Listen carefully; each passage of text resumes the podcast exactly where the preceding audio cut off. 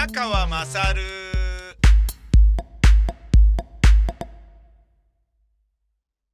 お前の母ちゃん宮川勝です。3日連続、えー福島県のあゆり温泉から、えー買って帰ってきた温泉スタンドの温泉を、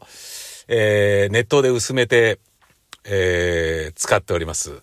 えーつまり、だから、4日、5日連続で温泉に使ってるってことになりますね。すごいいい感じですよ、本当に。あのー前にもこのポッドキャストで話しましたが、えー、ナトリウムが入ってるので、つまり塩分が入ってるので、あの、先にね、えー、温泉のお湯を入れて、そこで風呂自動でやると、あのー回転さ、循環させて温めるから、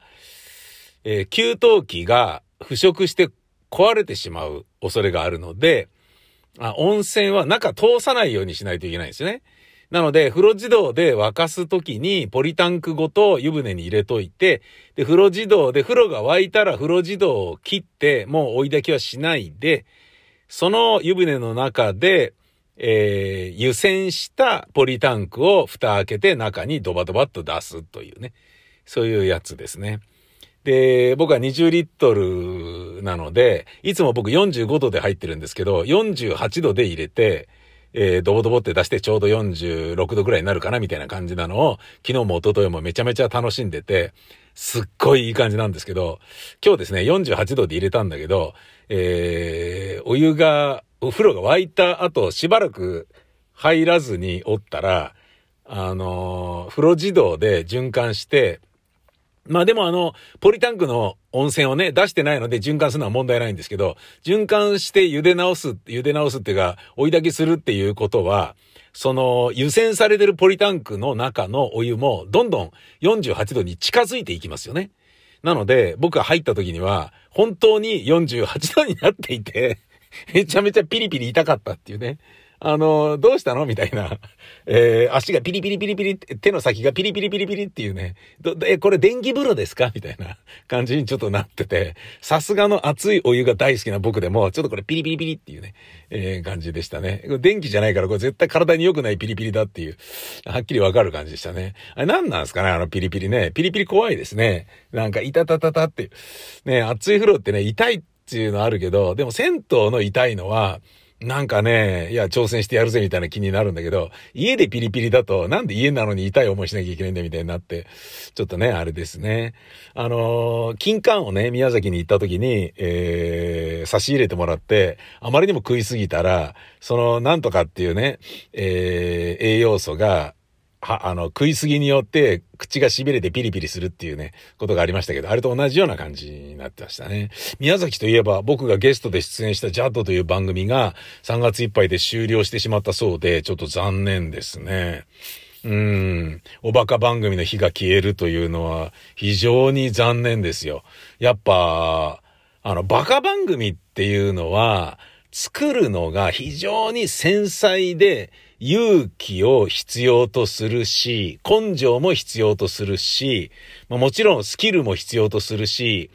非常識なことをやってるからこそ、非常に常識的な人間が、あの、集まらないとできないし、こらえ性も必要だし、で、会社からね、放送局から、なんであんなくだらないことやってんだよみたいなことを言われ続けても、あの、構いませんっていうね、えー鉄の心臓も必要だし、いろんなものが必要な番組なんですけど、だからこそね、あの終わっちゃうのもわかるんですけどね。僕の番組もよくポンポンポンポン終わりますからね。うん。で、すんげえ気合入れて頑張って面白い番組になってるのに、いいな、あのくだらない番組は作ってたな、お前らな、みたいな感じでね、言われるっていうね。あの、電話つなぐバカエピソードのやつとかでも、いいな、ただ電話つないでるだけであの番組作れてな、とかって。ニュースやってる人たちとかにね、小馬鹿にされるっていうね。いや、逆なんですけどね。ニュースは、ほっといても送られてくるでしょ、と。俺たちは俺たちでバカエピソードを営業電話かけて吸い上げようと努力してますからね、つってね。こんなんね、まあ、今でも言っていいのかどうかわかんないですけど、スタッフは、だから福島のね、ラジオで今一緒に仕事させてもらってる千葉くんというスタッフさんとかね、まあ千葉くん以外の人たちもだけど、前に出た面白いエピソードを話した方とかに営業電話かけてましたからね、今度こういうテーマなんですけど、なんか、ああありませんか？みたいな感じで。で、友達にいたら教えてくださいみたいな、すごい大変だったですからね。あの、本当にパカパカ個人局はスタッフが本当に大変。ええ。僕はもう本当にね、もう申し訳ないですけど、40代は演劇を一生懸命やりたかったので、一生懸命っていうのはね、劇団を大きくするとかではなくて、えー、自分の表現欲をバンバンに吐き出したいっていう形で、作りたい芝居をどんどん作りたいっていうのの10年に当てたかったので、何しろラジオは楽できるようにっていうことで、ああいう番組にさせてもらったんですよね。だから自分は行くだけでいいんだけど、スタッフは本当に大変で、あのスタッフの皆さんにはね、千葉くん、メガくん、奥山くんとか瀬能さんとかには本当に頭の上がらない、えー、もう感謝の気持ちしかないっていうね。もうあれはね、本当にもうスタッフも、あの、誇らしいと思いますね。あの番組に携われたということは。僕もそうですもんね。本当に。えー、なんですけれどね。そういうふうにまあ、言われちゃうような感じですし、意外と、えー、やってる人間じゃないと、作ってる人間じゃないと、そのめんどくささとか、大変さは伝わらないっていうね。で、あの、嫌味言われるんでね、くたらねえ、番組作りやがって、みたいな感じのことを、リスナーの人にも言われるし、なんか飲み屋でね、パカパカのいつか、な、くたらねえことやってんだお前な、といいな、あれでな、電話で、出て人の話聞いてゲラゲラ笑ってるだけでいっぱいお金もらえてな、お前な、とかって。いや、いっぱいじゃありませんよ、かなんかいうようなやりとりを飲み屋でしなきゃいけないって、ああ、もうめんどくさいいやめんどくさいみたいなね。しょうがないんだけど、ねやっぱ出てる限りはね、工事になっちゃうから、そういうのもあるけど。いや、だからそういうのがあるから、あのー、自分としてはね、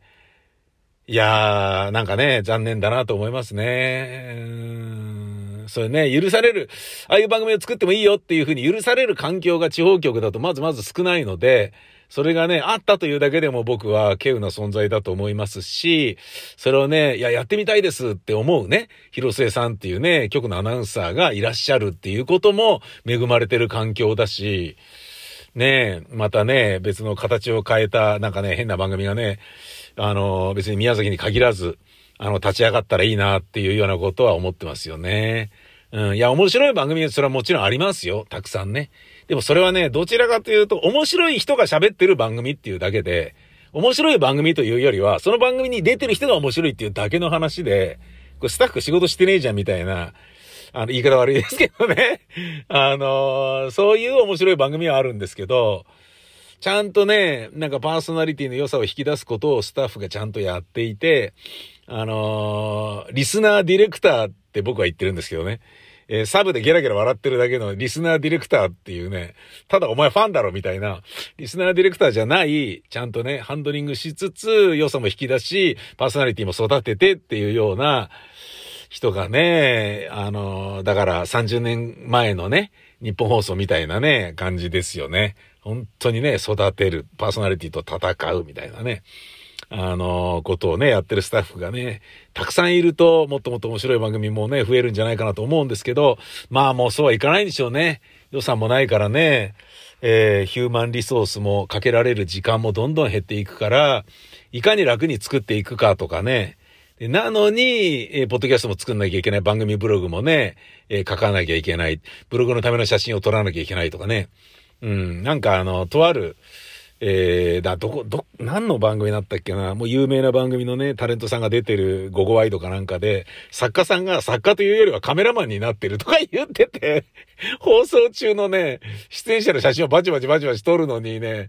手一杯になってて、な、な、な、何の仕事だかわかんねえみたいな、そういう風な感じになってるらしい。つまり、やることどんどん増えちゃってるっていうのは、あの、残念ながらあるけれど、うん。あの、だけど、給料は増えないし、予算も増えないし、人はどんどん減らされていくっていう、すっごい負のスパイラルがあるとは思うんですけどね。うん、まあ、しょうがないですね。老いていく、ね。あの、衰退していくメディアのね、代表格みたいなとこありますからね。でもね、なくならすわけにもいかないからね。うん、残っててもらわなきゃ困るし、みたいな。まあ、ともあれ、えー、その金管で思い出した、ねえあの、くだらな番組がなくなる。くだらなっていうのは僕が言うのは褒め言葉なんですけど、ね、おバカ番組がなくなるのはちょっと寂しいなっていう感じですね。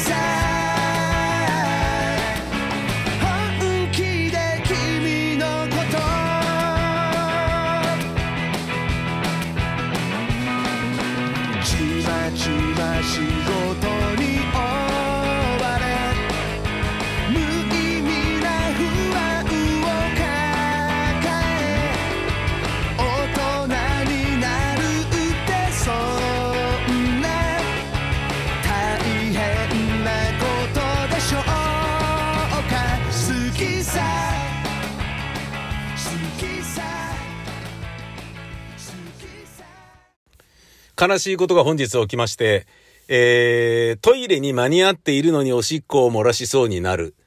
えー、おしっこをちびりそうになる。漏らしそうになる。お漏らししそうになるというのを、いい大人になって、えー、まあ、老人に近づいてはおりますが、えー、ボケ老人でも認知症でもないのに、介護老人でもないのに、一応ね、5体満足で動き歩くことができるにもかかわらず、おしっこを漏らしそうになってしまったという非常にあの残念なことがありました。えー、それはですね、これあのーもう演劇やってるとあるあるなんですけど、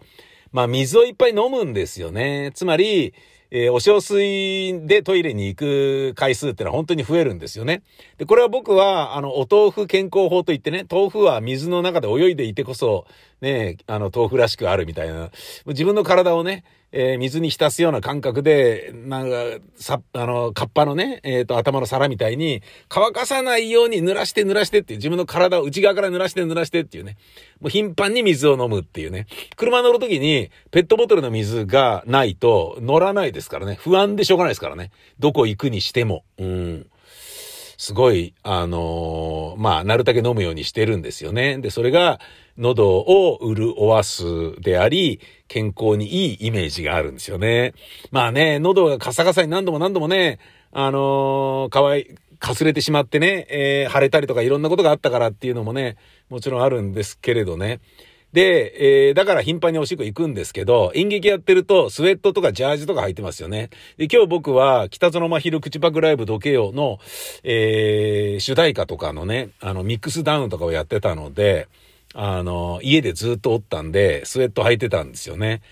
で、えー、おしっこ、あ、やばい、おしっこしたい、おしっこしたい。でもこれ終わってから行こう。これ、あ、終わった、よし行こうって、もうすげえおしっこして、みたいなね。おしっこしたいのに我慢してやってるとなんか俺ってかっこいいみたいな。なんか、我慢しないでトイレ行くのダサいみたいな。いや、そんなことないんだけどさ、早く行った方がいいんだけど、今日に関してはもうほんと早く行けばよかったなと思いました。ギリギリまで我慢して、うちにいるのにですよ。そんで、よしトイレ行こうっつって、あもうもろもろもろもろ出ちゃう出ちゃうみたいになった時に、やらかしちゃったんですよね。スウェットパンツで履いてると、スウェットパンツの内側に紐があるじゃないですか。その紐で結んであるんですよね、ギュッと。僕はあの、メタボリックシンドロームですから、ギュッと蝶結びにしてあるんですけど、それをバッてね、ばらして、で、ズザッと自分のおちんちん出して、ジョーっていうね。だいたいそれまでにね、0.3秒ぐらいだなとか、だいたい分かってるじゃないですか。それを、えーやるときに、あのー知らない間に蝶々結びになっていたと思っていたものが、肩結びになってたんですよね。あのーそれが、えっ、と、脱ごうと思ってバッってね、紐引っ張ってギュッてやった時に、その、だ多分、蝶々結びの蝶の輪っかの中に通っちゃいけない紐が一本入ってたんだと思うんですよね。で、それを引っ張っちゃったもんだから、で、しかも、思いっきりおしっこをしようと思ってるから、急いでグッと思いっきり引っ張ってるから、クラッカーで友達の結婚をお祝いする、あの、なんか、ルーシーのような、え、わかんない、ルーシーって誰だよ。海外でなんかありそうだなと思って。おめでとう、ジェニファーみたいな感じで、ルーシーがバーンっつって引っ張るときに、思いっきりバーンとか引っ張る。あんな感じでギャッて引っ張って、ダーってやろうと思って、うんうん肩結び、玉結びになってる。ちょっと待って、何これだって、ちょっと待って、何これ、何これ、何これ、玉結びになってる、玉結びになってる。つって、肩結びになってしまって、蝶結びじゃなかったものが、あの、ギュッとし、締まった状態のところが、玉結びになってしまい、え、玉結び？肩結び？になってしまい、いや、ちょっと、と、と、取れない取れないって、もう今まさに、もうあと10秒後にはおしっこするよっていうような気分でいたのに、いきなり玉結びになって、スウェットが俺の放尿を邪魔する問題。で、これがですね、僕何度もあるんですけど、こういう時に限って、あの、取れないんですよね、その肩結びが。で、このね、私、宮川のポッドキャストを聞いてる人ならご存知かもしれませんけれど、僕は深爪が大好きで、深爪ファンなんですよね。深爪フェチというわけではないんですよ。深爪フェチって言うと、深爪の女性に性的興奮するみたいな感じになるけど、そういうわけではない。深爪好きなんですよ。自分の爪をね、もう1、もうね、1ミリでも 0. 何ミリでもね、少しでも短くしたいっていうね。なんか白いところがあっちゃダメっていうね。あの空気に触れてる爪の裏側があることは許されないみたいな、そのぐらいバチバチバチバチ切ってるんですよ。まあ、8000円ぐらいの爪切りのベンツと言われているものを買ってですね、ケースに入ってるすごい日本一爪切りを買って、それでパチパチ切ってるんですけど、もうすごい気持ちいい。今日も昼間切ってたんですけどね。えーあの、そういう思いをしたのに、そのトイレの後にも切りましたけど、で、常に、あの、基本的に爪は、えー深爪になってんですよ。で、これによって女性のあそこをね、いっぱいいじくり回すからだろうってことで、あのーなんだろうな、ゴールデン、ゴールドフィンガーみたいなことなんでしょみたいに、いやらしいな、この親父はみたいに言う人もいたんですよ、女性とかで。いや、お前のその発想の方がいやらしいぞって感じなんですけど、僕は何しろ好きだから深爪にしてるんですよね。だから、その、玉結びになってしまったものを、ほどくことができないんですよね。うわ、やっちゃった、やっちゃった、やっちゃった、やっちゃった、やばいやばいやばい、やばいやばいやばい。で、俺自分で、それ下見なきゃいけないじゃないですか。お腹の方をね。だけど、お腹見るってことはお腹へこませなきゃいけないじゃないですか。だけど、お腹へこますと、お腹がへこむからより見づらくなるわけですよね。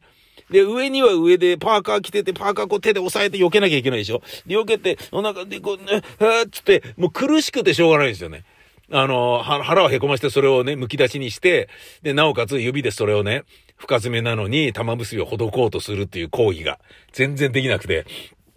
あ、これもうダメだと思って。で、この時に、あの、過去に今まで3回ぐらいありますね。これを、えー、なんとか解決してくれる人が我が家にはおるんですよ。wife。妻。これがいることによってね、いや本当にね、もうこのためだけに結婚してよかったなと思いますよね。このことを考えると本当に結婚してよかったなって改めて思いますね。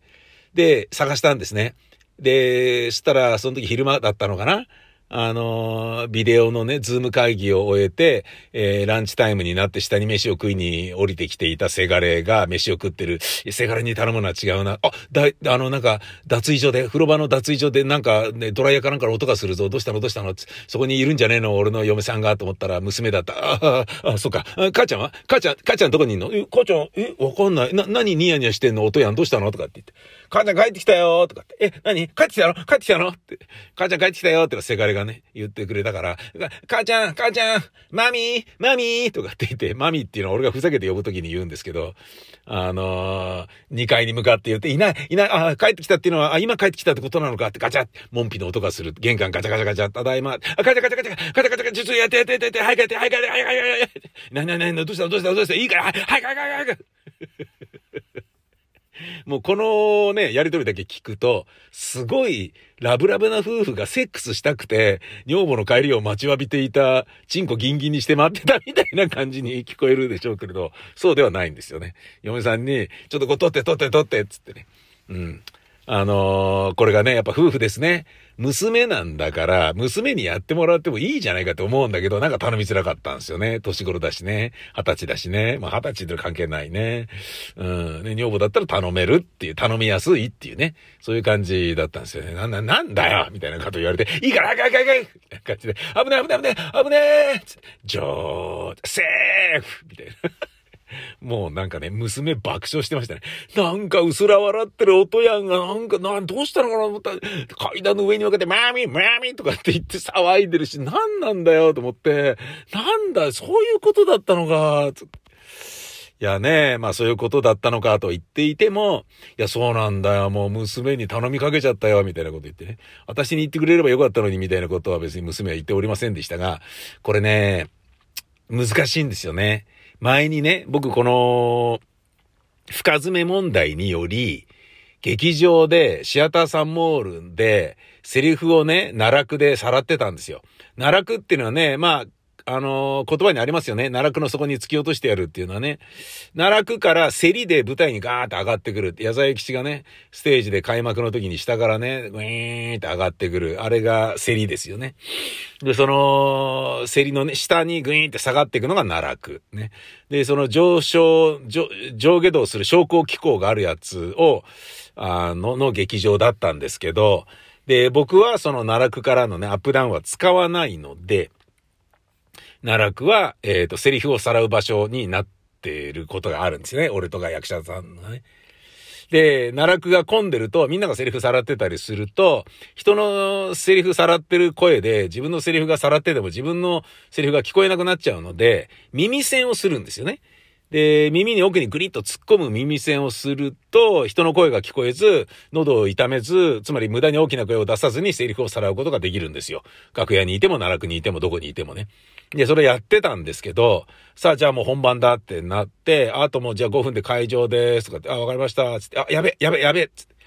その深爪だから耳に突っ込んだ耳栓が取れなくなっちゃったんですよね。で、取ろうとすればするほど奥にはまってくっていう、ものすごいドキドキなんですよね。で、これはどうしたらいいんだろうなって、一番仲良かった若い女優さんに、ごめんごめんごめん、つって、ちょっと悪いんだけど、本当に悪いんだけど、つって、これ取ってもらっていいっすか？つって、えー、何？とかって言って、で、その女優さんはね、仲良しだったから、あの、爪伸ばしといてよかったーとかって言って、あの、なんかね、楽しんで、なんか笑ってね、からかってくれて楽しんでくれて、よかったんですけど、そのですね、えー、女優さんがね、あの、また翌日にもなると、宮川さん、宮川さん、撮ってあげようか耳栓とかって言って、あ、まだ大丈夫です、どうもありがとう、みたいな感じになって。で、それはふざけてからかってるんだけど、その女優さんのことが好きだった若い役者からですね、嫉妬されるっていうことがあってですね。ちょっとね、申し訳ないことをしたなっていうことがあったんですよね。後で、あいつなんか焼いてましたよとか言って、なんか他の役者から言われて、いや、そんな、こっちはただただ必死なだっただけなんだよみたいな感じなんだけど、くそ、あの親父とかって、耳栓なんかね、耳ほじってもらったりとかしやがって、スキンシップ上がりやがってクソみたいな。そんなね、あの、感じで、俺も耳栓突っ込んでやるか、チキショーみたいなね。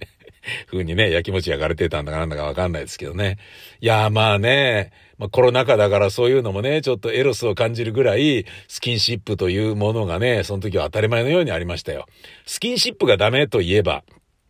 コロナ禍だからダメというのもあるんですけれど、僕はちょうど昨日の夜読み終わった、オレンジーズ・ニュー・ブラックっていうね、ものすごい面白い、えー、もうお嬢様中のお嬢様のハイソサエティな女性が、え